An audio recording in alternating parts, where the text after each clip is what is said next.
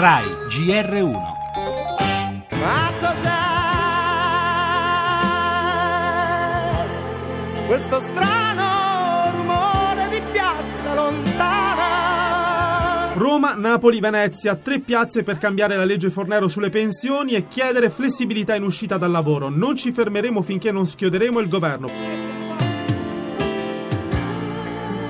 Bisogna modificare radicalmente la Fornero. È inutile che ci dicano dove prendiamo i soldi. Ci sono centoventidue miliardi di evasione fiscale, sessanta miliardi di corruzione, ventisette miliardi di, di usura e di pizzo. Noi abbiamo ancora uno straordinario bisogno che riprenda l'occupazione dei giovani e delle giovani, perché abbiamo dei numeri di disoccupazione che non hanno parallelo. Ho un dubbio che rimane.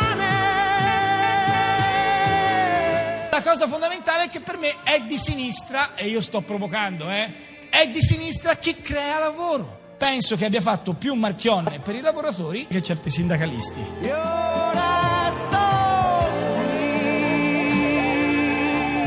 Sono chiacchiere da bar quando Renzi in difficoltà ci attacca. La replica dei leader sindacali alla provocazione del Premier non si è fatta attendere ed è arrivata alla fine di una giornata che aveva visto il ritorno in piazza di Cgil, Cisl e Uil insieme per chiedere modifiche alla legge Fornero sulle pensioni e iniziative per la ripresa dell'occupazione.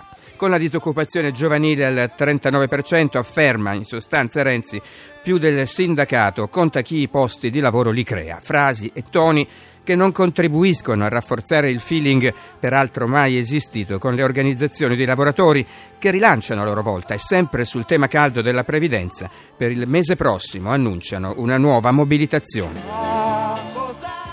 Nel nostro giornale in primo piano ancora lo scontro governo-opposizione sul caso petrolio. Dall'estero, Caucaso in fiamme, negli scontri almeno centocinquanta morti. A Bruxelles l'estrema destra invade il quartiere musulmano di Molenbeek e riapre l'aeroporto di Zaventem.